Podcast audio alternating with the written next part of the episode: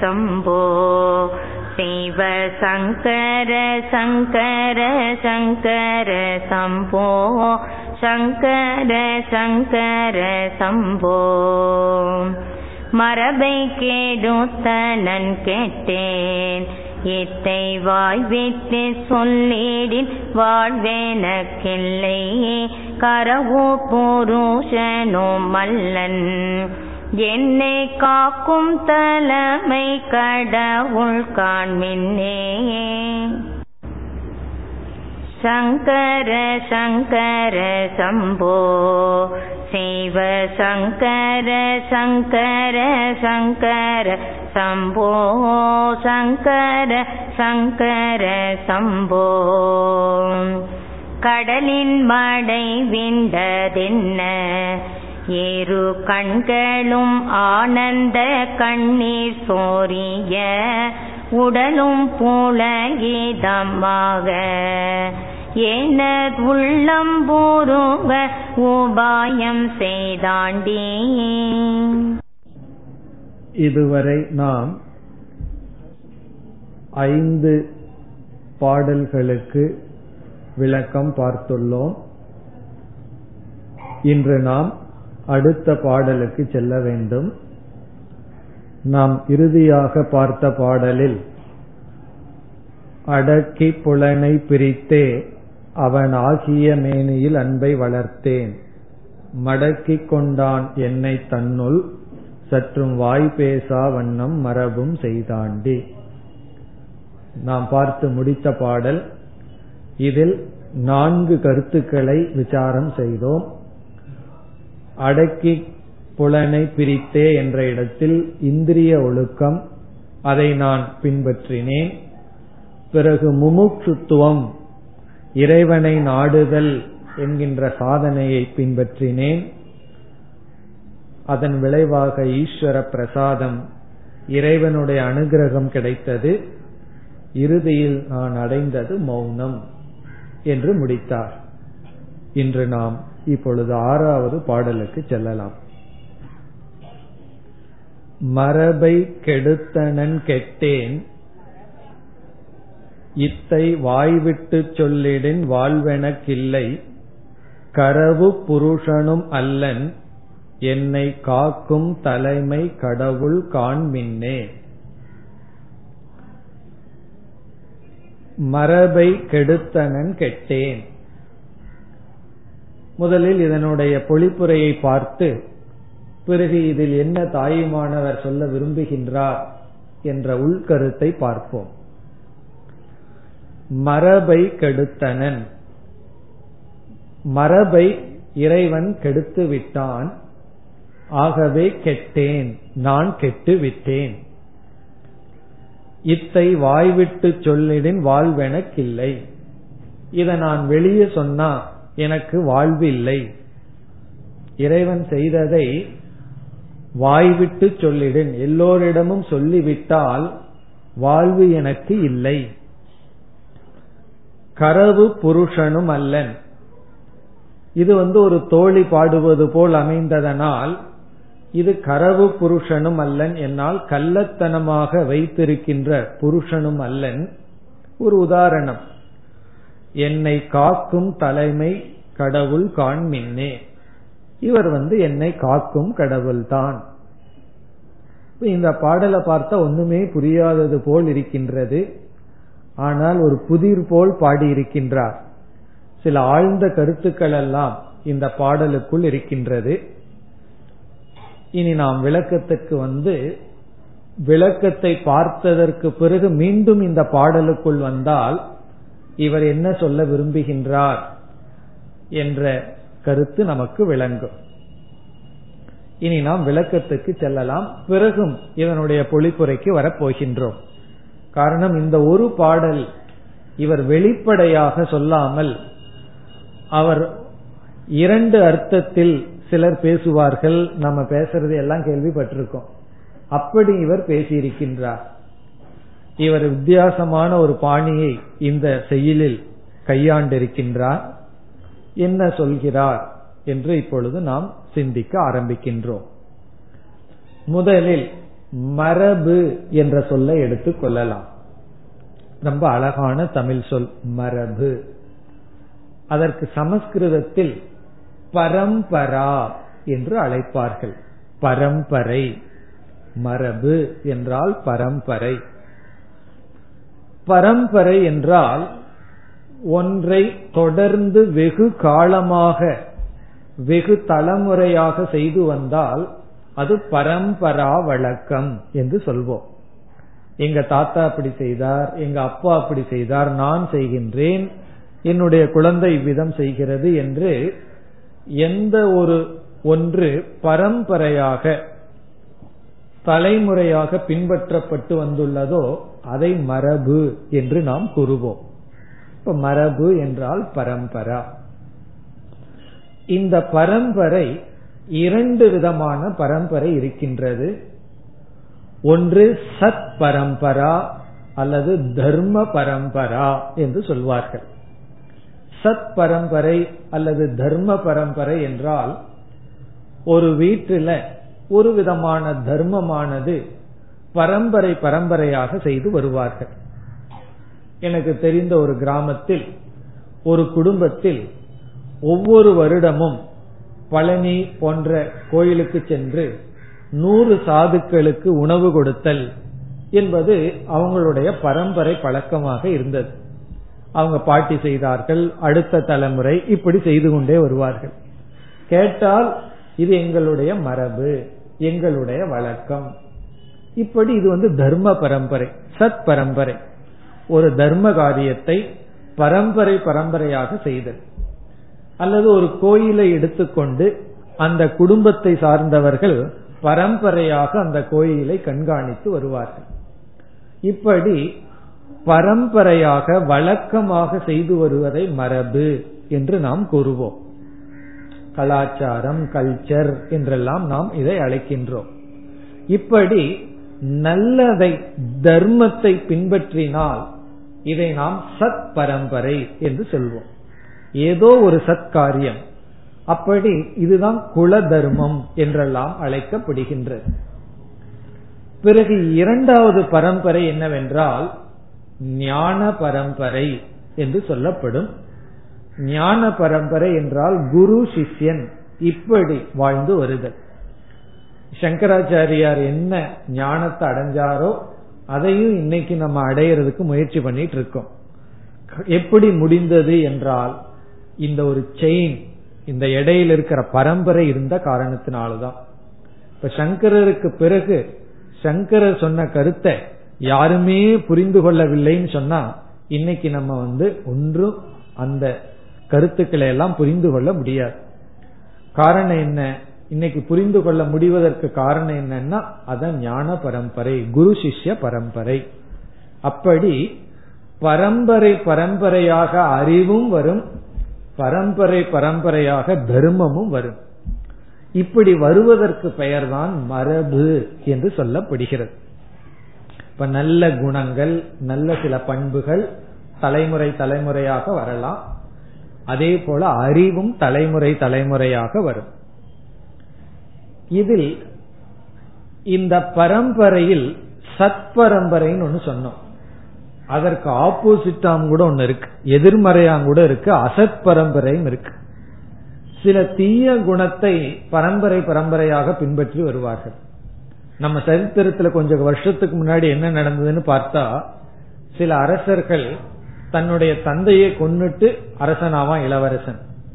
பிறகு அதற்கு அடுத்தது என்ன ஆகும்னா அவன் மகன் அவனை கொண்டுட்டு வருவான். இது ஒரு தலைமுறை தலைமுறையா சில தலைமுறைகள் வந்தது இதை நம்ம சத்பரம்பரை நான் சொல்றது. இது அசத் பரம்பரை. அதே போல சில தவறான குணங்கள் அதுவும் பரம்பரை பரம்பரையா வரும். அப்பாவும் அப்படி பண்ணா தாத்தாவும் அப்படி பண்ணா அவனும் இப்படியே பண்றான் பாரு அப்படின்னு சொல்லுவார்கள். அப்படி அசத் பரம்பரையும் இருக்கின்றது. அதே போல உபனிஷத்தே சொல்கின்றது சரியான ஞானம் எப்படி பரம்பரையாக வருகின்றதோ அதே போல தவறான சில கருத்துக்களும் பரம்பரையா வரும். அது அந்த பரம்பரா. அந்தே நைவ நீயமானா யதாந்தாகான்னு சொல்லி ஒரு குருடன் குருடனுக்கு வழிகாட்டியது போல் அந்த பரம்பரையும் வருகிறது. அந்தகன கண் தெரியாதவன். அப்படிப்பட்ட பரம்பரையும் வருகின்றது. அப்படி ஞானமும் பரம்பரை பரம்பரையா வரும். அது வந்து நல்லது. பிறகு அறியாமையும் பரம்பரை பரம்பரையா வரும். யாரோ ஒருவர் திடீர்னு மனதில் ஏற்பட்ட கற்பனைய இதுதான் உண்மைன்னு சொல்லி கொடுத்துருவார். அந்த சிஷ்யன் அதை பிடிச்சிட்டு அவனுக்கு அவருடைய சிஷ்யனுக்கு சொல்லி கொடுப்பார். இப்படியே ஏழு எட்டு பரம்பரை போயிடும் இப்படி மரபு என்று சொன்ன மாத்திரத்தில் அது நல்லதுதான் அப்படின்னு அர்த்தம் கிடையாது. சில மூட நம்பிக்கைகள் வந்து பரம்பரை பரம்பரையா வரும். அதுக்கெல்லாம் உங்களுக்கு அந்த கதை தெரிஞ்சிருக்கும். ஒரு குரு பாடம் சொல்லி கொடுத்துட்டு இருக்கும் பொழுது பூனை இடையில குறுக்க போச்சான் உடனே அதை எடுத்து கட்டி வச்சிருன்னு சொல்லி கட்டி வச்சுட்டு பாடம் சொல்லி கொடுத்தார். பிறகு என்ன ஆச்சு அந்த பூனை வந்து தொந்தரவு பண்றதுனால அந்த வேலை பண்ணார். பிறகு அந்த குரு போயிட்டார். அந்த பூனையும் போயிடுது. அடுத்த சிஷ்யம் என்ன பண்ணா ஒரு பூனைய விலைக்கு வாங்கி பக்கத்துல கட்டி வச்சுட்டு பாடம் சொல்லி கொடுக்க ஆரம்பிச்சான். காரணம் என்ன? என்னுடைய குரு பாடம் சொல்லும் போது அங்க பூனை தூண்ல கட்டப்பட்டிருக்கும். அதனால நானும் அப்படித்தான் பாடம் சொல்லுவேன்னா. ஒரு செயலை எதுக்கு செய்யறோம்ங்கிற அந்த ஸ்பிரிட் இருக்கே அதை புரிஞ்சுக்காம பண்ணோம்னா சில மூட நம்பிக்கைகளும் கூட பரம்பரை பரம்பரையா வரும். மகாபாரதத்தை வீட்டுல படிக்க கூடாது பரம்பரை பரம்பரையே இந்த முட்டாள்தனத்தை சொல்லி கொண்டு இருப்பார்கள். ஏன் அது படிக்க கூடாது இதுதான் மூட பரம்பரை. அப்படி சில தவறான கருத்துக்களும் கூட பரம்பரை பரம்பரையாக வந்து கொண்டிருக்கும். பெரியவர்கள் தெரிஞ்சோ தெரியாமல் சொல்லுவார்கள். காரணம் அவர்களுக்கு பெரியவர் சொல்லி இருப்பார்கள் இவ்விதம் நல்ல மரபு சத் மரபு சத் பரம்பரா அசத் பரம்பரா. அது தர்ம விஷயத்திலாகட்டும் ஞான விஷயத்திலாகட்டும் ரெண்டுலையும் தொடர்ந்து வருகின்றது. இப்ப நம்முடைய பொறுப்பு என்னன்னு சொன்னா சத்பரம்பரைய நம்ம பின்பற்றணும். நல்ல தர்ம பரம்பரையை பின்பற்றணும். நம்ம மூதாதையர்கள் ஏதாவது சில தவறு செய்திருந்தாலும் அதை அந்த பரம்பரையோட விட்டுறணும் சரி அதை நான் பின்பற்றணுங்கிற அவசியம் இல்லை. ஏதோ நம்ம தாத்தாமார்கள் ஏதோ தப்பு பண்ணியிருக்காங்கன்னா அதை விட்டுறணும் அதை விடுன்னு உபனிஷத்தை சொல்லி கொடுக்கின்றது. தைத்திரிய உபனிஷத்துல குரு சொல்றார் எங்களிடத்தில் இருக்கின்ற நட்பண்புகளை நீங்க பின்பற்றுங்கள். எங்களிடத்துல ஏதாவது ஒரு பலகீனம் இருந்தால் அதை பின்பற்ற வேண்டாம் என்று குரு வந்து சிஷ்யனுக்கு சொல்லிக் கொடுக்கிறார். அப்ப எது தொடரணும்னா நல்லதுதான் தொடரணும் தவறுகள் இருந்தா தொடரக்கூடாது. அப்படியெல்லாம் சாஸ்திரத்துல சொல்லப்பட்டிருக்கு. இதெல்லாம் இந்த மரபுங்கிறத பற்றிய கருத்து. இப்பொழுது இங்கு தாயுமானவர் என்ன சொல்றார்? இறைவன் மரபை கெடுத்தனன். மரபை வந்து இறைவன் வந்து கெடுத்துட்டார். அப்படிங்கும் போது எப்படிப்பட்ட மரபை பகவான் கெடுத்திருப்பார்? சத்பரம்பரையா கெடுத்திருப்பார்? அல்லது ஞான பரம்பரைங்கிற மரபையா கெடுத்திருப்பார்? வேறு விதமான மரபை கெடுத்து விட்டார். அது என்ன என்றால் இந்த இடத்தில் சம்சார மரபு. நான் சம்சாரியா இருந்துட்டு இருந்தேன். எங்க தாத்தா சம்சாரி அப்படி எங்க பரம்பரை பரம்பரையா நான் வந்து சம்சாரியா இருந்துட்டு இருந்தேன். இப்ப அந்த சம்சாரிங்கிற மரபை கெடுத்து விட்டார். அப்ப எந்த மரபை கெடுத்தார்? நம்ம மரபுன்னு சொன்ன உடனே நல்லதுன்னு பொருள் எடுத்துக்கொள்ள கூடாது. நல்ல மரபும் இருக்கு. நல்ல பரம்பரையும் இருக்கு. குருட்டு பரம்பரையும் இருக்கின்றது. இங்கு நான் சம்சாரியாக வாழ்ந்து வந்தேன். நான் வந்து எப்படிப்பட்டவனாக இருந்தேன்? ஆசை வசப்பட்டவனாக வாழ்ந்து வந்தேன். பொறாமைப்படுபவனாக வாழ்ந்து வந்தேன். பிறகு மற்றவர்களை குறை சொல்பவனாகவே வாழ்ந்து வந்தேன். பயப்படுபவனாக வாழ்ந்து வந்தேன். என்னைக்குமே திருப்தி அடையாதவனாக வாழ்ந்து வந்தேன். இப்படி அதிருப்தி பயம் பிறகு எப்பொழுதும் பேசிக்கொண்டே இருத்தல் பேசிக்கொண்டு பேச்சு குறை கூறுதல் அசூயா காமக குரோதக இப்படிப்பட்டவனாக வாழ்ந்து வந்தேன். இதெல்லாம் என்னன்னா இது வந்து எனக்கு ஒரு மரபாக இருந்தது. சொல்லுவார்கள் அல்லவா அப்பாவுக்கு இருக்கிற கோபம் அப்படியே பையனுக்கு வந்திருக்குன்னு சொல்லி. அம்மாவுக்கு இருக்கிற பிடிவாதம் அப்படியே பொண்ணுக்கு வந்திருக்குன்னு சொல்லுவார்கள் அல்லவா. அப்படி இதுதான் என்னுடைய மரபா இருந்தது. பொறாமப்படுறது ஆசைப்படுறது பயப்படுறது. சுருக்கமா சொன்ன என்ன சம்சாரியா விவகாரம் பண்ணிட்டு இருக்கிறது. இப்படி ஒரு மரபு வெகு நாட்களா வெகு நாட்கள் சொல்ல முடியாது. இந்த ஜீவன் வெகு வெகு ஜென்மமாக இந்த மரபில் நான் இருந்து கொண்டு இருந்தேன். அப்ப இந்த இடத்துல என்ன பொருள்? சம்சார மரபில் நான் இருந்து கொண்டு இருந்தேன். நான் வெகு வெகு ஜென்மமா ஒரு சம்சாரியா இருந்துட்டு இருந்தேன் அதை என்ன சொல்றாரு பாருங்க? அதை கெடுத்தனன். பகவான் வந்து இறைவன் அந்த சம்சார மரபை கெடுத்து விட்டான்.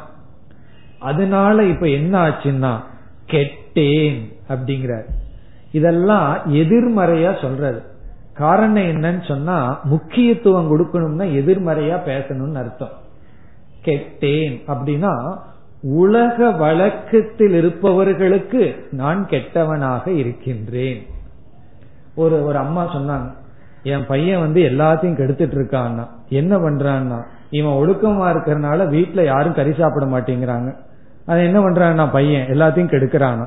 அப்போ உலக வழக்குக்கு இருப்பதற்கு நம்ம மாறிட்டோம்னா என்ன சொல்கிறார்கள்?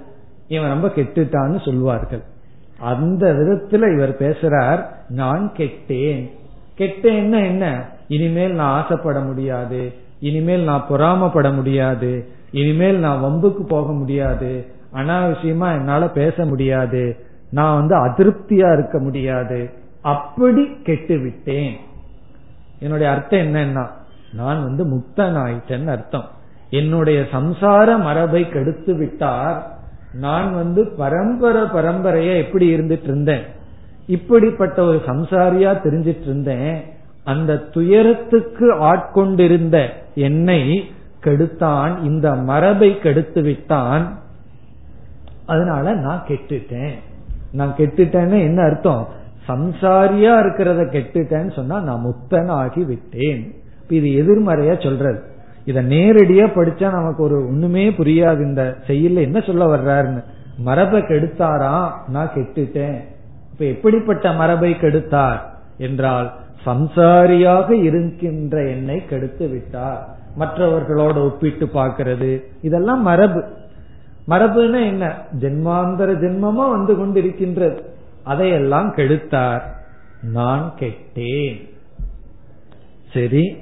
இப்ப கெட்டேன்னு சொன்ன என்ன அர்த்தம் ஆகுது? நான் வந்து ஒரு முக்தனாக ஜீவன் முக்தனாக மாறிவிட்டேன்.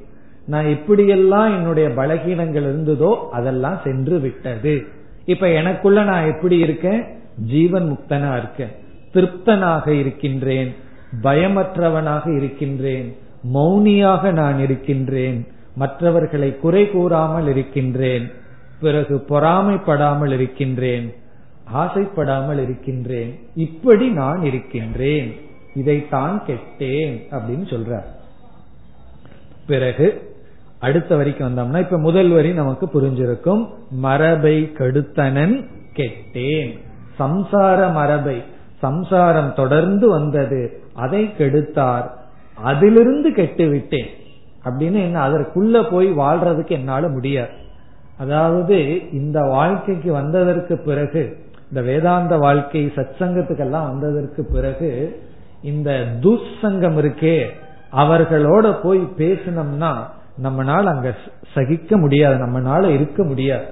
ராமகிருஷ்ண பரமசர் சொல்லுவார் அனாத்ம விஷயத்தை யாராவது எங்கிட்ட பேசினா எனக்கு உடம்பெல்லாம் எரியும் அப்படின்னு சொல்லுவார். அப்படி நல்ல விஷயங்களே பேசிக்கொண்டிருந்த நம்ம வந்து தீய சங்கத்துக்குள்ள போய் அவர்கள் பேசுற விஷயம் அவர்களுக்குள்ள நம்மால் ஒரு அரை மணி நேரம் அல்லது ஐந்து நிமிடம் இருக்க முடியாது. காரணம் என்னன்னா அவர்களுக்குள்ள நம்ம கெட்டவங்களா இருக்கும். அவர்களுக்குள்ள நம்ம கெட்டுட்டோம். அப்படின்னு என்ன? அவர்கள் நம்மை ஒதுக்கி விடுவார்கள். நீ எல்லாம் இங்க இருக்காது சென்று விடு. நம்மளும் ஒதுங்கி வந்து விடுவோம். அந்த அர்த்தத்துல சொல்றார் எதிர்மறை அர்த்தத்தில் இவர் பேசுகிறார். இதெல்லாம் செயல் அமைப்புல ஒரு விதமான பாணி ஒரு விதமான விதத்தை கையாளுவது. அதாவது தான் அடைஞ்ச சந்தோஷத்தை இப்படி சொல்ற நான் கெட்டுட்டேன். அப்படின்னு என்ன சம்சாரியா இருக்கிறதுல இருந்து நான் கெட்டு விட்டேன் ஆகவே இப்பொழுது நான் ஜீவன் முக்தனாக்கன் அர்த்தம். இப்படிப்பட்ட மனநிலையுடன் நான் இருக்கின்றேன். இப்ப மரபை கெடுத்தனன் கெட்டேன். இனி அடுத்தது இத்தை வாய்விட்டு சொல்லிடின் வாழ்வெனக்கில்லை. இங்கேயும் ஒரு ரொம்ப சூக்மமான கருத்தை சொல்ற இங்க என்ன சொல்ற எனக்கு என்ன நேரிட்டது? என் மனதில் ஒரு பெரிய மாற்றம் வந்தது அல்லவா சம்சாரியா இருக்கிற நான் அசம்சாரியா மாறிவிட்டேன் அல்லவா? இத வந்து நான் வெளியே சொன்னேன் அப்படின்னு சொன்னா இத்தை வாய்விட்டு சொல்லிடின். இந்த மாதிரி மாற்றம் எனக்குள்ள வந்தத நான் நாலு பேர்த்து இடத்துல போய் சொன்னால் வாழ்வெனக்கில்லை. வாழ்வெனக்கில்லைன்னு சொன்னா அதை யாரும் புரிந்து கொள்ள மாட்டார்கள். அப்படிங்கறத என்னுடைய அர்த்தம். எனக்குள்ள வந்த மாற்றத்தை நான் வெளியே போய் சொன்னா அதை புரிஞ்சுக்கிறதுக்கு யாருமே இல்லை. அதனால இதை நான் சொல்லவே முடியாது. இதை நான் மறைச்சு தான் வச்சாகணும்னு சொல்ற. எனக்குள்ள அடைஞ்ச மாற்றம் எனக்குள்ள அடைஞ்ச பக்குவத்தை நான் வாய் விட்டு சொன்னா எனக்கு வாழ்வில்லைன்னு சொன்னா என்னை பார்த்து சிரிக்க ஆரம்பிப்பார்களே தவிர என்னை யாரும் புரிந்து கொள்ள மாட்டார்கள். இப்ப நமக்குள்ள வந்த சில பக்குவங்கள் சில அறிவை போய் சிலர் இடத்துல சொன்னோம்னா அது அவர்களுக்கு ஒரு நகைச்சுவையா இருக்கும். ஏளனத்துக்கு ஒரு பொருளா இருக்குமே தவிர அதை புரிந்து கொள்ள மாட்டார்கள். சில பேர் வேதாந்த வகுப்புக்கு வர்றதை பார்த்தே சிரிக்க ஆரம்பித்து விடுவார்கள். இந்த வயசுல இதெல்லாம் போயிட்டு இருக்கியா உனக்கு என்ன ஆச்சு? நல்லா தான் இருந்தேன். உனக்கு ஏன் இப்படி எல்லாம் போயிட்டு இருக்க சொல்றவருக்கு வேற வேலை இல்லை உனக்கும் வேற வேலை இல்லையா? இப்படி எல்லாம் கேட்பார்கள். இப்படி எல்லாம் நினைப்பார்கள். நம்ம ஒரு கேலி செய்வார்கள்.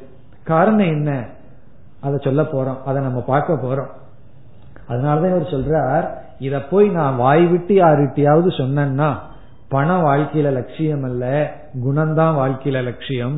நீ எவ்வளவு பணத்தை இழந்தாலும் சத்தியத்தை தான் நீ பின்பற்றணும். அதனுடைய பலனை நான் அனுபவிச்சிருக்கேன். இப்படி எல்லாம் நாம் கூறினால்.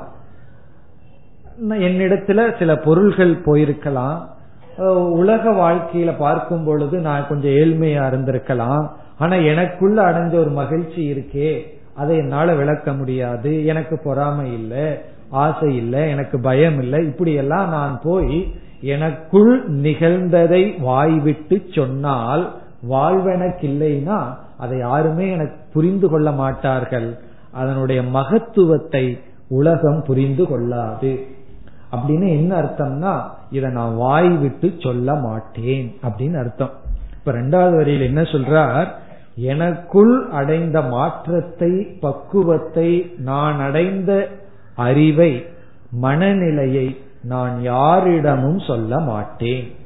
அப்படி சொன்னால் வாழ்வெனக்கு இல்லைன்னா யார் அதை புரிந்து கொள்ள மாட்டார்கள்? இந்த மேன்மையான நிலை மிக கீழ்மையாக பொருள்படுத்தப்படும்.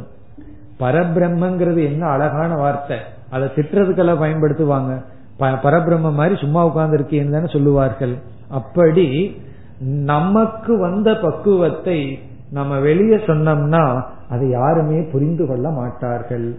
ஆகவே நான் இதை வெளியே சொல்ல மாட்டேன். அதான் ரெண்டாவது வரியினுடைய சாரம்.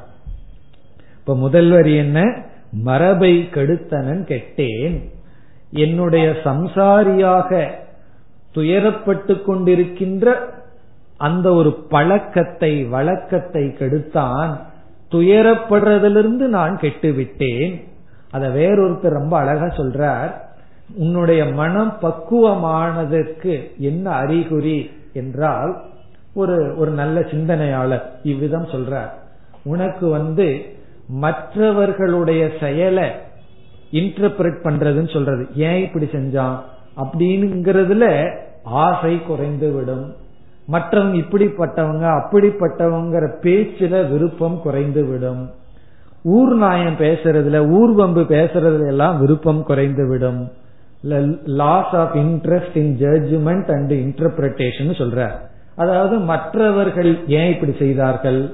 அவங்க செய்யறனுடைய உள்நோக்கு என்ன? இப்படி எல்லாம் ஆராய்ச்சி பண்றதுல இன்ட்ரெஸ்ட் போயிரும். கோபப்படுறதுல விருப்பம் போயிரும். பொறாமப்படுறதுல விருப்பம் போயிரும். இதெல்லாம் என்னன்னா உன்னுடைய மன வளர்ச்சியினுடைய அறிகுறி அப்படின்னு சொல்ற அப்படி மன வளர்ச்சியை நான் அடைந்து விட்டேன்.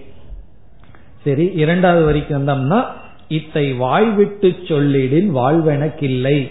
இதனுடைய சாரம் இந்த உண்மையை நான் வந்து யாரிடமும் சொல்ல விரும்பவில்லை. இதை நான் மறைக்க விரும்புகின்றேன்.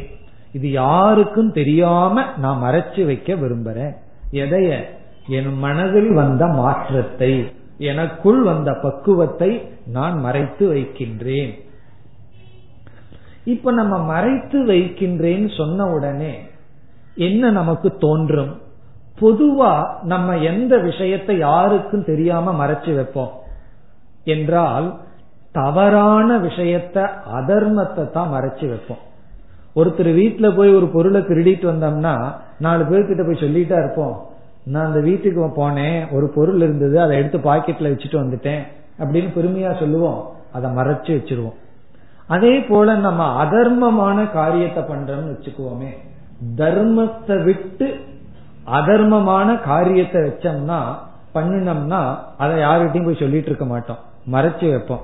தர்மம் பண்ணோம்னா எல்லாத்திட்டையும் போய் சொல்லிட்டு இருப்போம். ஆனா அதர்மம் பண்ணோம்னா நம்ம மறைச்சு வைப்போம். அப்படி இந்த ரெண்டாவது வரியில தாய்மானவர் என்ன சொன்னார்? எனக்குள்ள வந்த பக்குவத்தை நான் மறைச்சு வச்சிருக்கேன் அப்படின்னு சொன்னா நீங்க அதை அதர்மம்னு நினைச்சு விட வேண்டாம். இப்ப நமக்குள்ள ஒரு தவறான எண்ணம் வருது. அதை போய் நம்ம யார்கிட்டையும் சொல்ல மாட்டோம் மறைச்சு வச்சுக்குவோம்.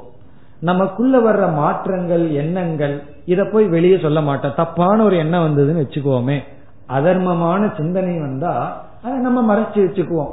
அப்படி எனக்குள் வந்த மாற்றத்தை நான் மறைச்சு வச்சுக்கிறதுக்கு காரணம் அதர்மம்னு நீங்க நினைச்சிட வேண்டாம். தர்மத்தையும் மறைச்சு தான் வைக்கணும். நம்முடைய தவம் உண்மை அதுவும் மறைக்கப்பட வேண்டியதுதான் சொல்ற. அதுக்கு உதாரணம் சொல்றாரு நான் மறைச்சு வச்சது வந்து கரவு புருஷனும் அல்லன். இப்போ ஒரு பெண் வந்து வேறு ஒருத்தனோடு தவறான தொடர்பு வைத்திருந்தால் கண்டிப்பாக அவள் அதை மறைத்து வைப்பாள். அப்படி நீங்கள் எடுத்துக்கொள்ள கூடாது இது ஒரு உதாரணம் சொல்றார் அவ்வளவுதான். அதாவது அதர்மமான ஒரு செயலை ஒருவன் செய்தால் அதை அவன் மறைச்சு வைக்கிறது போல எனக்குள்ள ஒரு தப்பான எண்ணம் வந்து தவறான சிந்தனை வந்து நான் மறைச்சு வைக்கல என்று இவர் சொல்றார். இப்ப கரவு புருஷனும் அல்லன் அப்படிங்கிறது எதற்கு உதாரணம்னா எனக்குள் வந்த மாற்றத்தை மனதிற்குள் வந்த எண்ணங்களை எல்லாம் நான் மறைச்சு வைக்கிறது வந்து தப்பானதுங்கிற அடிப்படையில் இல்ல. இது நல்லது அதனால மறைச்சு வைக்கிறேன். இப்ப இதுல இருந்து என்ன தெரிகிறது? நம்ம அதர்மத்தை மட்டும் மறைக்கணும்னு சாஸ்திரத்துல சொல்ல தர்மமும் மறைக்கப்பட வேண்டும். இதையும் மறைச்சு காட்டி காக்க வேண்டும். நமக்குள்ள வர்ற நற்குணங்களையும் நம்ம மறைச்சு தான் வைக்கணும். அதையும் வந்து நம்ம விளம்பரப்படுத்த கூடாது பொய்யத்தான் மறைக்கிறோம்னு நினைப்போம். உண்மையும் மறைக்கப்பட வேண்டும். அதுக்கு வந்து ஒரு கதை ஒன்று சொல்வார்கள். ஒரு ஆசிரமத்துல பல பிரம்மச்சாரிகள் இருந்தார்கள். அங்க ஒரு சுவாமி இருந்தார். அவங்களுக்கெல்லாம் பாடம் சொல்லி கொடுத்துட்டு இருந்தார். அந்த ஆசிரமத்துல நியமம் என்னன்னு சொன்னா யாரும் தனியா ஆன அறையில சாப்பிடக்கூடாது. எல்லாம் மற்றவங்க இருக்கும் பொழுதுதான் சாப்பிடணும் அப்படின்னு ஒரு நியமம். ஏன்னு சொன்னா அவங்கவுங்க கிச்சன்ல இருந்து வேணுங்கிறத ரூம்ல எடுத்துட்டு போய் ரொம்ப சாப்பிடக்கூடாது அல்லவா? அதனால எல்லாம் பொதுவா இருக்கிற இடத்துலதான் சாப்பிடணும்னு அங்க இருக்கிற பிரம்மச்சாரிகளுக்கெல்லாம் நியமம். ஆனா அந்த குரு மட்டும் என்ன பண்ணிட்டு இருந்தார்? தனியா போய் ஒரு ரூம்குள்ள லாக் பண்ணிட்டு சாப்பிடுவார். அங்க இருக்கிற மாணவர்களுக்கெல்லாம் ஒரு உற்சாகம். என்ன நம்மைய மட்டும் என்ன சொல்லிட்டாரு? தனியா சாப்பிடக்கூடாதுன்னு சொல்லிட்ட இவர் மட்டும் போய் ரூம்குள்ள உட்காந்து லாக் பண்ணி குருசியில பால் போட்டுட்டு சாப்பிடுறாருன்னு சொல்லி ஒருவர் வந்து கதவு வழியா ஒரு சின்ன ஓட்டைய போட்டு பார்த்தார். இந்த குரு சிஷியனை விட புத்திசாலி தானே? அவர் திரும்பி உட்கார்ந்துட்டார். திரும்பி உட்கார்ந்து சாப்பிடுறார். இப்படி பல விதத்துல ட்ரை பண்ணி பார்த்தார்கள். அங்க இருக்கிற மாணவர்கள்னால பொறுத்துக்கவே முடியல. ஒரு நாள் நம்ம பாக்குறது குருவுக்கு தெரிஞ்சாலும் பரவாயில்லன்னு சொல்லி இவர் நல்லா சாப்பிடுற நேரத்துல கதவை உடைச்சிட்டு தள்ளிட்டு உள்ள போய் பார்த்தார்கள். உள்ள போய் பார்த்தா குரு என்ன பண்றாரு? அந்த ஆசிரமத்துல விழுந்து கிடந்த சில இலைகள் அதை எடுத்து சாப்பிட்டு இருக்கார் இவரு கொடுத்த நல்ல சாதத்தை என்ன பண்றாரு? இவருக்கு சாதாரணமா கிடைக்குமல்ல.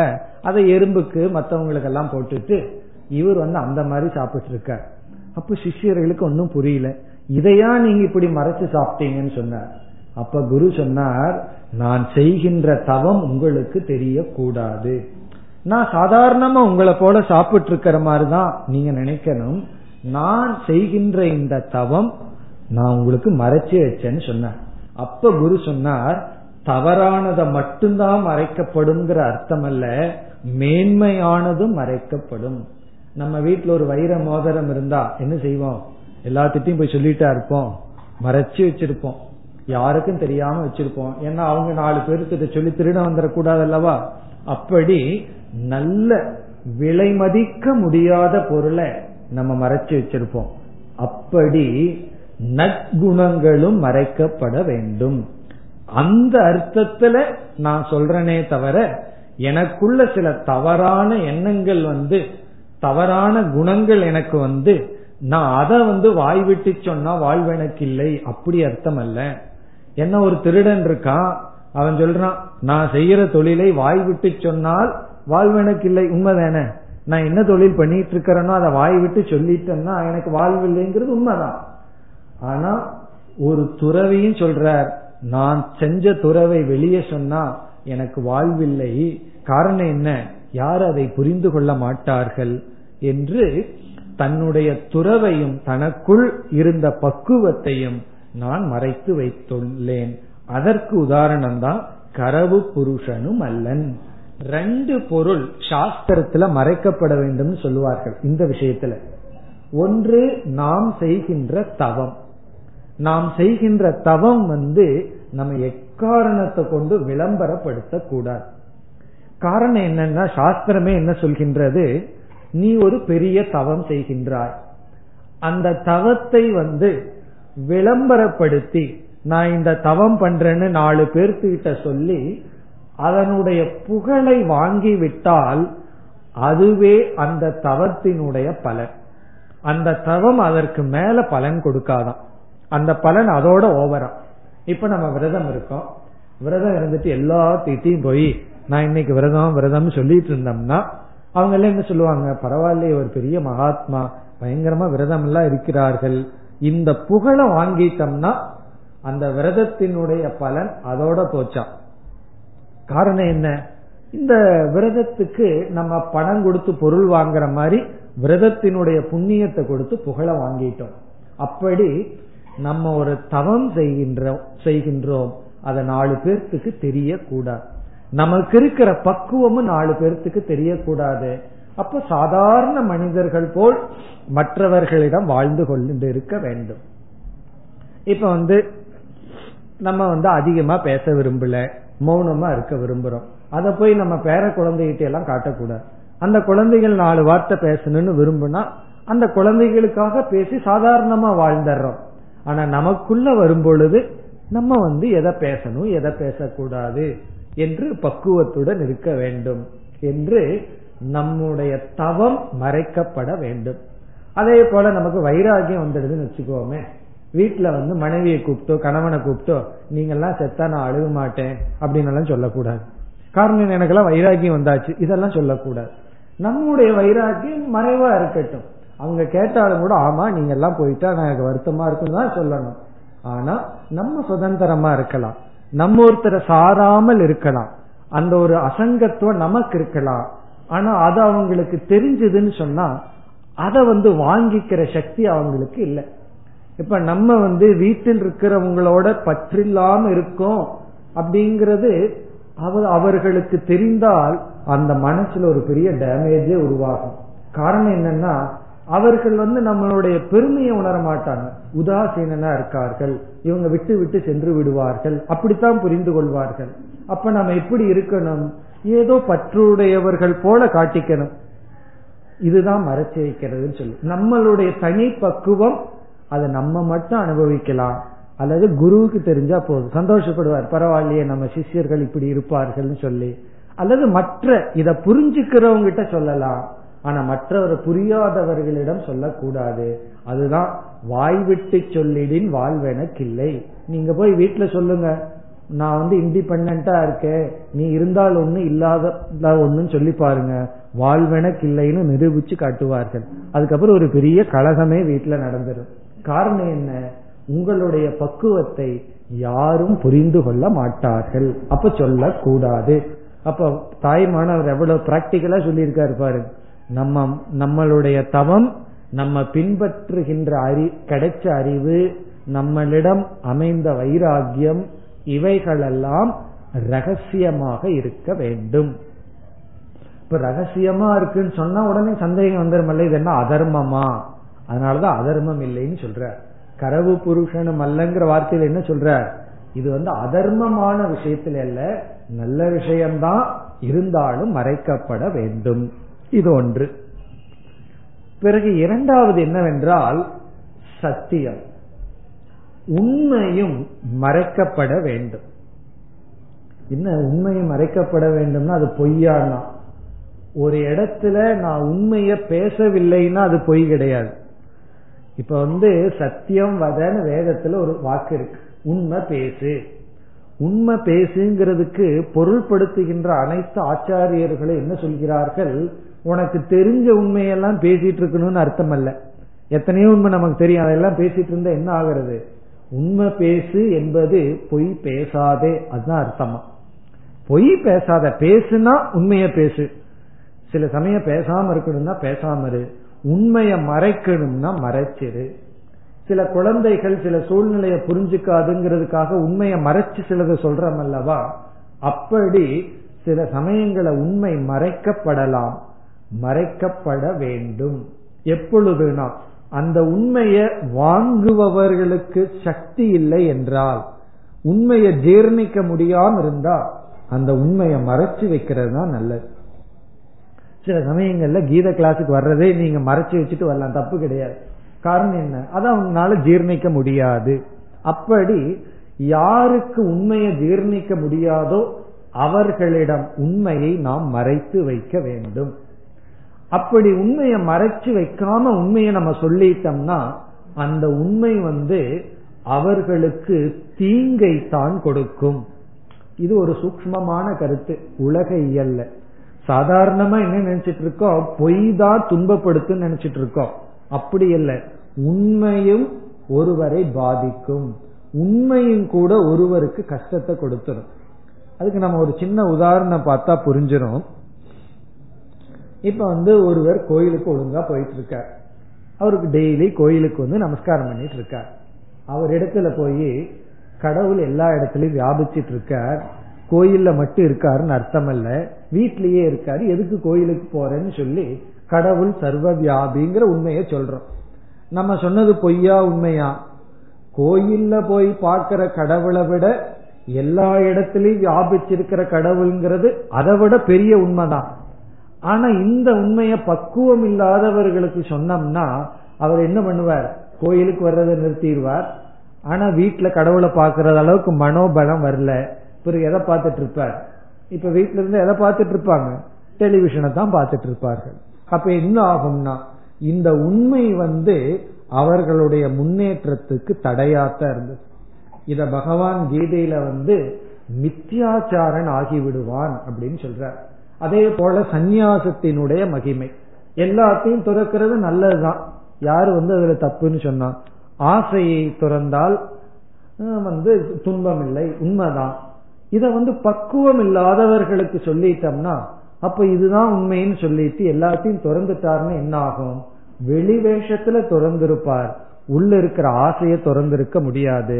அப்ப ஒரு பொய் ஒழுக்கம் உடையவன் ஆகி விடுவார் அதனாலதான் சாஸ்திரத்துல தர்மப்படி ஆசைகளை பூர்த்தி செய்யணும்னு சொல்லப்பட்டிருக்கு. பகவானு ந புத்தி பேதம் ஜனையே. அஜானிகள் இடத்துல போய் புத்திய களைச்சு விடாத. தேவையில்லாத தத்துவம் எல்லாம் பேசி நீ வந்து அவர்களுடைய புத்தியை குழப்பத்துக்குள் கொண்டு வந்து விடாதே. காரணம் என்ன? உண்மையை வந்து மறைச்சு வை. பக்குவம் அடைஞ்சவங்களுக்கு தான் சொல்லணும். பக்குவம் அடையலைன்னு சொன்னா நம்ம சொல்லக்கூடாது. இதுலயே ஒரு சூக்மம் இருக்கு. நான் வந்து உன்னிடத்துல உண்மையை சொல்லலின்னு கூட சொல்லக்கூடாது. அதையும் பார்த்துக்கணும். அதையும் நம்ம சொல்லிடுவோம். நான் இதெல்லாம் உனக்கு சொல்ல மாட்டேன். சொன்னா உனக்கு புரியாது. அப்படி சொல்லி வேற பெருமையை அடைஞ்சுக்குவோம். அதுவும் சொல்லக்கூடாது. நம்ம ஒருவரிடத்துல இந்த உண்மையை மறைக்கிறோங்கிறதையும் மறைச்சிடணும். அவங்களுக்கு தெரியவே கூடாது. அதுதான் உண்மையான புத்திசாலித்தனம். அதைத்தான் இவர் சொல்றார். எனக்கு பக்குவம் அடைஞ்சிருக்குங்கிறத உங்ககிட்ட நான் மறைக்கிறேங்கிறதும் கூட தெரியாம மறைக்கணும். அப்படின்னு என்ன அர்த்தம்? நம்ம யாருங்கிறத யாரும் கண்டுகொள்ளாம இருக்கிறது தான் உண்மையான பக்குவம். ஆனா நம்ம அப்படியா இருக்கோம்? ஒரு சின்ன தவம் பண்ணா ஒரு சின்ன அறிவு நமக்கு கிடைச்சிருதுன்னா உடனே என்ன செய்து விடுகின்றோம்? பறைசாற்றி விடுகின்றோம். எனக்கு இவ்வளவு எனக்கு இந்த அறிவு வந்தாச்சு எனக்கு இந்த பக்குவம் வந்தாச்சு நான் என்னால் இப்படி இருக்க முடியும் பேசாம இருக்க முடியும் சாப்பிடாம இருக்க முடியும் இப்படி எல்லாம் நம்ம சொல்லிடுறோம். அப்படி சொல்லக்கூடாது. இப்ப நம்முடைய தவமாகட்டும் அதுவும் மறைக்கு மறைக்க வேண்டும்.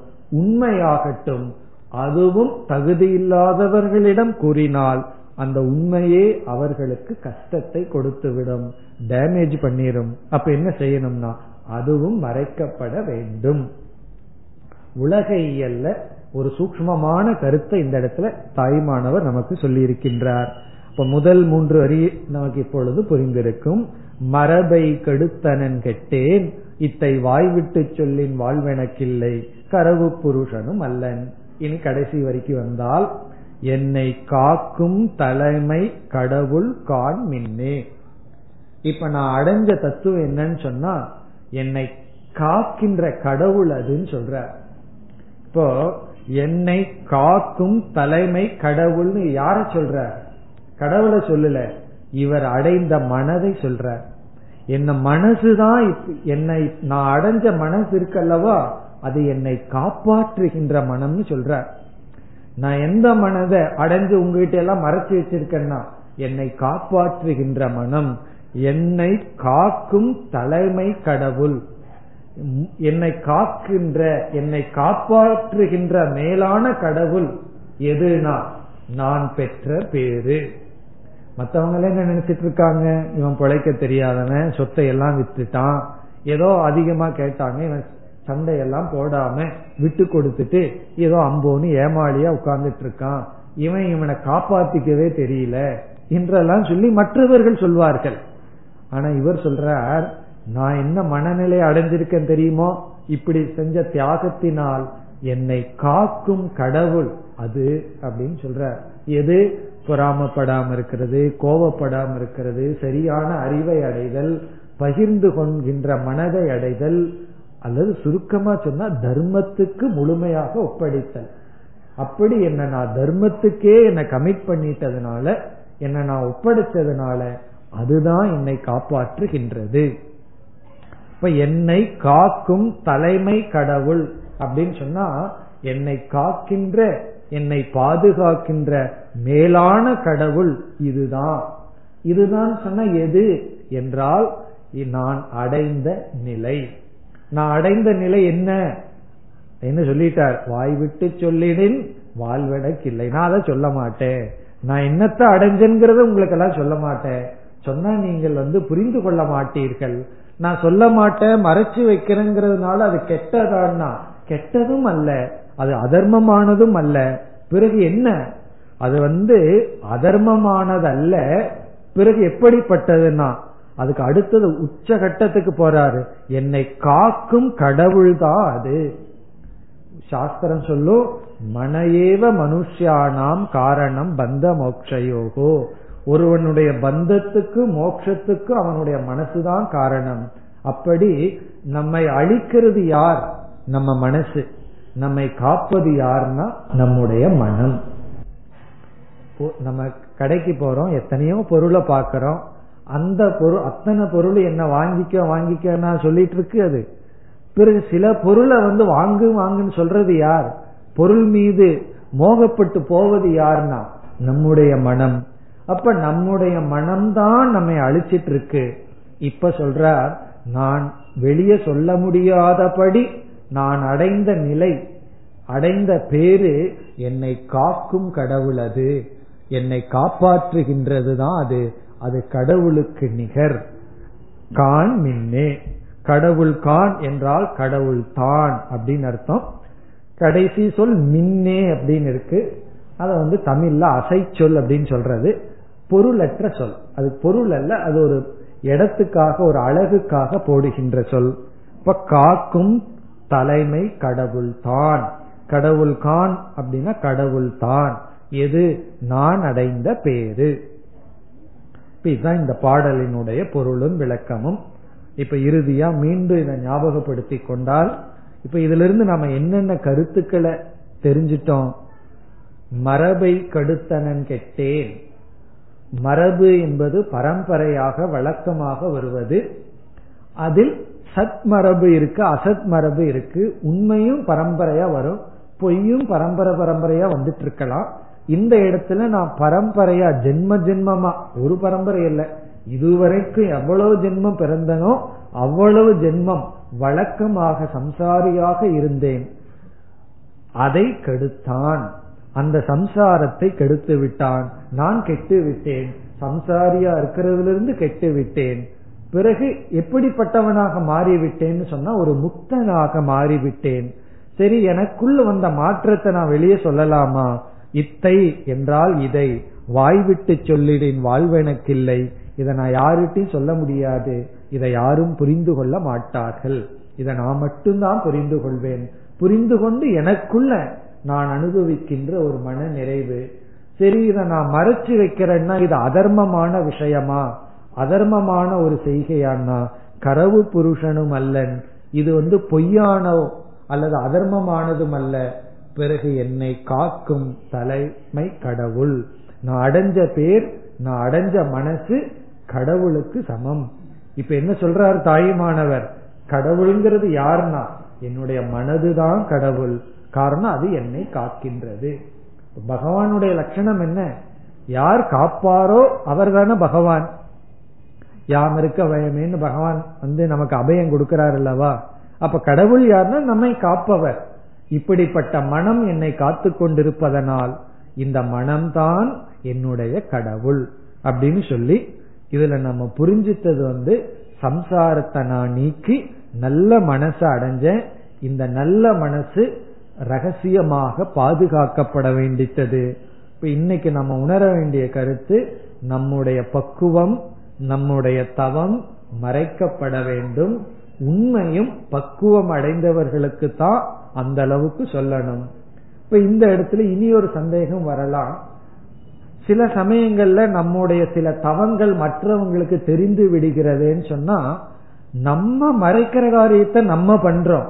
அதற்கு அப்பாற்பட்டு நம்முடைய பெருமை மற்றவங்களுக்கு தெரிந்தால் அது இறைவனுடைய விபூதி அது இறைவனுடைய திட்டம். ஒரு தவம் செய்த ஒருவர் நம்ம பார்த்தோம்னா தானே நமக்கு ஒரு உற்சாகம் வரும். அப்ப மற்றவர்களுடைய நன்மையின் பொருட்டு நம்முடைய பக்குவத்தை பகவான் வெளிப்படுத்தி உள்ளார் அப்போ நம்முடைய பக்குவத்தை பகவான் தான் வெளியே தெரிவிக்கணுமே தவிர நம்ம தெரிவிக்க கூடாது. நாம செய்யற தவம் நாலு பேர்த்துக்கு தெரிஞ்சா தப்பு வந்துடாது தெரியறது நல்லதுதான். ஏன்னா நம்ம ஒரு தவசிய பார்த்தா தான் நமக்கு தவத்துல ஒரு பற்று வரும். ஞானத்தை உடையவரை பார்த்தோம்னா தான் நமக்கு ஞானத்துல பற்று வரும். அப்படி நாம் செய்கின்ற தவம் நாலு பேர்த்துக்கு தெரிஞ்சு அது ஒரு புகழ் மாலையா வந்தாலும் அது நம்மை ஒன்றும் செய்து விடாது. அது இறைவன் கொடுத்த பிரசாதம்.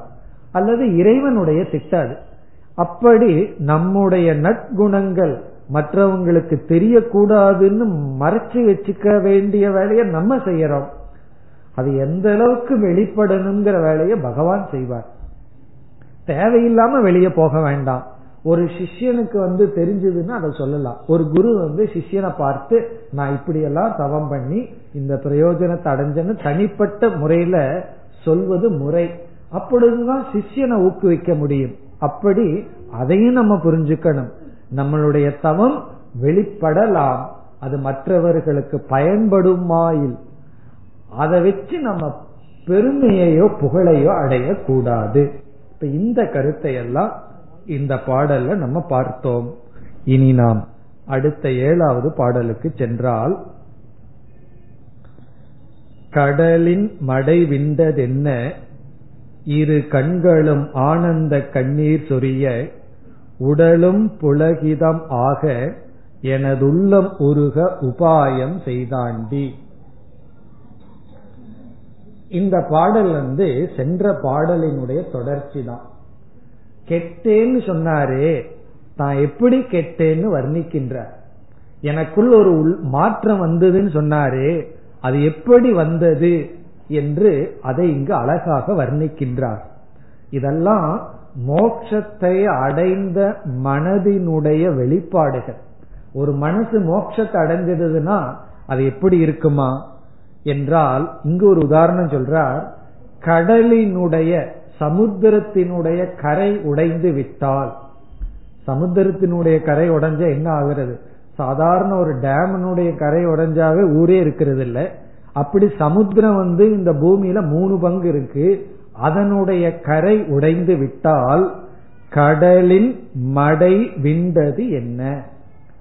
மடைன்னு சொன்னா கரை. கடலினுடைய கரை விண்டது என்றால் உடைந்தது. கடலினுடைய கரை உடைந்து விட்டால் அந்த தண்ணீர் எப்படி பெருகி வருமோ அந்த மாதிரி தண்ணீர் வருதாம் எங்கிருந்து? இரு கண்களும் கண்ணீர் சொரிய. இவருடைய இரண்டு கண்களிலிருந்து அப்படி தண்ணீர் வருகின்றதாம் எத்தனையோ முறை சோகத்தில் அழுதிருக்கார். மனசு கட்டுப்படலையனால எவ்வளவு முறை அழுதிருக்கார் தாயுமானவர். ஆனா இந்த இடத்துல எப்படி தண்ணீர் வருகின்றது கண்ணிலிருந்து? அதான் ரொம்ப முக்கியம். ஆனந்த கண்ணீர் சொரிய. கண்களும் ஆனந்த கண்ணீர் சொரிய. ஆனந்தத்தில் கண்ணீர் வருகின்றதாம் எப்படின்னா தான் அடைந்த சந்தோஷம். அது எப்படி வந்ததுன்னு அடுத்தது சொல்ல போற கடைசி வரியில சொல்ற என் உள்ளத்தையே உருக்கி விட்டான் இறைவன் உள்ளத்தையே மாற்றி விட்டார் அப்படின்னு சொல்ற இப்ப ஆனந்த கண்ணீர் சொரிய. எப்படி இவருக்கு ஆனந்த கண்ணீர் வந்ததாம்? கடலினுடைய மடை விண்டது போல கடலினுடைய கரை சென்று விட்டால் எப்படி தண்ணீர் பெருக்கெடுத்து வருமோ அப்படி என்னுடைய இரு கண்களிலும் ஆனந்த கண்ணீர் வந்தது. பிறகு உடலும் புலகிதமாக உடலும் புலகிதமாகனா இந்த இந்த உடல் வந்து சிலிர்த்தது நல்லா சொல்வோம் அல்லவா? அதைத்தான் சொல்கின்றார். அதாவது மெய் சிலிர்த்தது அப்படின்னு ஒரு சிலிர்ப்பு அதை இங்கு சொல்கின்றார். புலகிதமானது என்றால் என்னுடைய உடல் வந்து இப்படிப்பட்ட பேற்றை அடைந்த காரணத்தினால் என்னுடைய உடலானது புலகிதமானது. எனது உள்ளம் உருக உபாயம் செய்தாண்டி இறைவன் வந்து என்னுடைய உள்ளத்தை உருக்கி விட்டார் சென்ற ஸ்லோகத்துல சொன்னார் சென்ற செய்யல சொன்னார் வாய் விட்டு சொல்லிடின் வாய் விளக்கில்லைன்னு. இங்க வாய் விட்டு சொல்லிட்டார். அவர்னால சொல்லாம இருக்க முடியல. காரணம் என்ன? இதெல்லாம் என்னுடைய பக்தர்கள் தானே படிக்கிறார்கள். நான் இதெல்லாம் யாருமே மற்றவர்கள் கேலி செய்பவர்கள் எல்லாம் இந்த பாடலை எல்லாம் படிக்க வரமாட்டார்கள். அப்படியே படிக்க வந்தாலும் மாறி விடுவார்கள். சில பேர் ராமாயணத்தை தப்பா பொருள்படுத்தலான்னு படிக்க போய் பக்தர்களாக மாறியவர்கள் இருக்கிறார்கள் அல்லவா? அப்படி மாறி விடுவார்கள் அப்படி அவர் நினைச்சிட்டு அவருடைய உள்ளத்தை வாய் விட்டு இப்ப சொல்றார் எனக்கு எப்படி ஏற்பட்டது கடலினுடைய தண்ணீர் போல் ஆனந்த கண்ணீர் வந்தது உடலும் புலகிதமானது என்னுடைய உள்ளம் உருகி விட்டதுன்னு சொல்றார். எப்படி உருகி விட்டதாம் இவருக்கு இருந்த உள்ள அப்படியே உருகி மாறி விட்டதாம் அதாவது அசுர சம்பத் தெய்வீக சம்பத்தாக உருகிவிட்டது. காமமானது என்ன ஆயிற்று என்றால் காமம் வைராகியமாக உருகிவிட்டது. மனசில் இருக்கிற ஆசையெல்லாம் வைராகியமா உருகியது. மோகமானது விவேகமாக உருகிவிட்டது. தனக்குள் இருக்கின்ற மோகம்ங்கிற உருவம் விவேகமாக மாறியது. பிறகு வெறுப்பு அன்பாக உருகி உருகிவிட்டது. தனக்குள் இருந்த வெறுப்புணர்ச்சி அன்பாக மாறிவிட்டது. பிறகு சலிப்பு பொறுமையாக மாறிவிட்டது. நம்முடைய மனசுல எப்ப பார்த்தாலும் சலிப்புணர்ச்சி வரும் அல்லவா? அதெல்லாம் பொறுமையாக உருகிவிட்டது. இறுதியா சொன்னா துவைதம் அத்வைதமாக மாறிவிட்டது. என்னுடைய துவைத புத்தி எல்லாம் இருமைங்கிற புத்தி எல்லாம் அத்வைதமாக மாறிவிட்டது. இதுதான் உள்ள உருகுதல் அர்த்தம். அதாவது ஆசை காமமானது வைராகியமாக மாற மோகம் விவேகமாக மாற இந்த மோகம் எல்லாம் உள்ள இருந்ததே அது அறிவாக மாற சலிப்பு பொறுமையாக மாற பொறாமைங்கிற உணர்ச்சி வந்து எல்லோரையும் புகழ்கின்றதாக மாற இப்படி வந்து எல்லா விதமான மாற்றமும் எனக்குள் வந்து விட்டது. இப்ப எனக்குள்ள என்ன வந்ததுன்னா இப்படி ஒரு பெரிய மாற்றம் வந்து விட்டது. அதத்தான் சொல்றார் உள்ளம் உருக உபாயம் செய்தாண்டி அந்த இறைவன் என்னுடைய உள்ளத்தை உருக்கி விட்டான். இந்த உருகிறதுக்கு முன்னாடி எவ்வளவு தூரம் அவர் உருகி இருக்காரு தெரியுமோ? இதெல்லாம் முன்னாடி பாடலை படிச்சு பாருங்க. தாய்மானவர் போல உருகி அழுதவர்கள் அவ்வளவு சுலபமா அப்படிப்பட்ட மகான்களை பார்க்க முடியாது. ஏதோ இறைவனுடைய நாமத்தை பெருமையை பேசிட்டு இருக்கிற எத்தனையோ மகான்கள் இருந்தார்கள். ஆனா தாய்மானவருடைய பாடல்ல ஒரு தனி சிறப்பு என்னவென்றால் இந்த ஆனந்த கழிப்பை தவிர மற்ற இடங்கள்ல பார்த்துட்டா நான் வந்து வேதனைப்பட்டு இருக்கேன் என்னுடைய மனசு வந்து ஆசவசப்பட்டிருக்கு. என்னதான் படிச்சாலும் என்னதான் கேட்டாலும் மனது ஒருமுகப்படவில்லை இறைவா உன்னுடைய அனுகிரகத்தை நான் அடையவில்லைன்னு சொல்லி துயரத்தினுடைய எல்லைக்கு போயிருக்கார். இதெல்லாம் மற்ற பாடலை படிக்கும்போது நல்லா உணரலாம். நம்ம அதெல்லாம் முகவுரையிலேயே சில பாடல்களை எல்லாம் நம்ம கோட் பண்ணி பார்த்தோம். இந்த ஒரு இடத்துல அந்த துயரத்தினுடைய எல்லைக்கு போனவர் ஆனந்தத்தினுடைய எல்லையிலிருந்து பேசுகின்ற இடம் இது. நான் வந்து எப்படிப்பட்ட மரபிலிருந்து இப்பொழுது எப்படிப்பட்ட மரபுக்கு வந்து விட்டேன் என்றால் இப்படிப்பட்ட நிலைக்கு வந்து விட்டேன். ஆனந்த கண்ணீர் சொரிய. ஏக்கத்துல இருந்த நான் இப்பொழுது ஆனந்த கண்ணீர் சொரிகின்றேன். இப்படிப்பட்ட நிலையை நான் அடைந்து விட்டேன். இத வந்து இதை ஏற்கனவே அடைஞ்சவங்கிட்ட தான் நான் சொல்லலாம். அல்லது அடைய விருப்பம் இருக்கின்ற முமுட்சுக்கள் கிட்ட நான் இதை பகிர்ந்து கொள்ளலாம். வாய்விட்டு சொல்லிடின் வாழ்வெனக்கில்லை இதை நான் யாருகிட்டையும் சொல்ல முடியாது. அப்படிப்பட்ட பேரின்பத்தை நான் அடைந்தேன். என்று இந்த இரண்டு பாடல்கள் முத்து முத்தான பாடல்கள் இதனுடைய கருத்துக்களை எல்லாம் நம்ம மேல் மேலும் சிந்திக்க வேண்டும். அடுத்த வகுப்பில் நாம் அடுத்த பாடலுக்கு செல்லலாம்.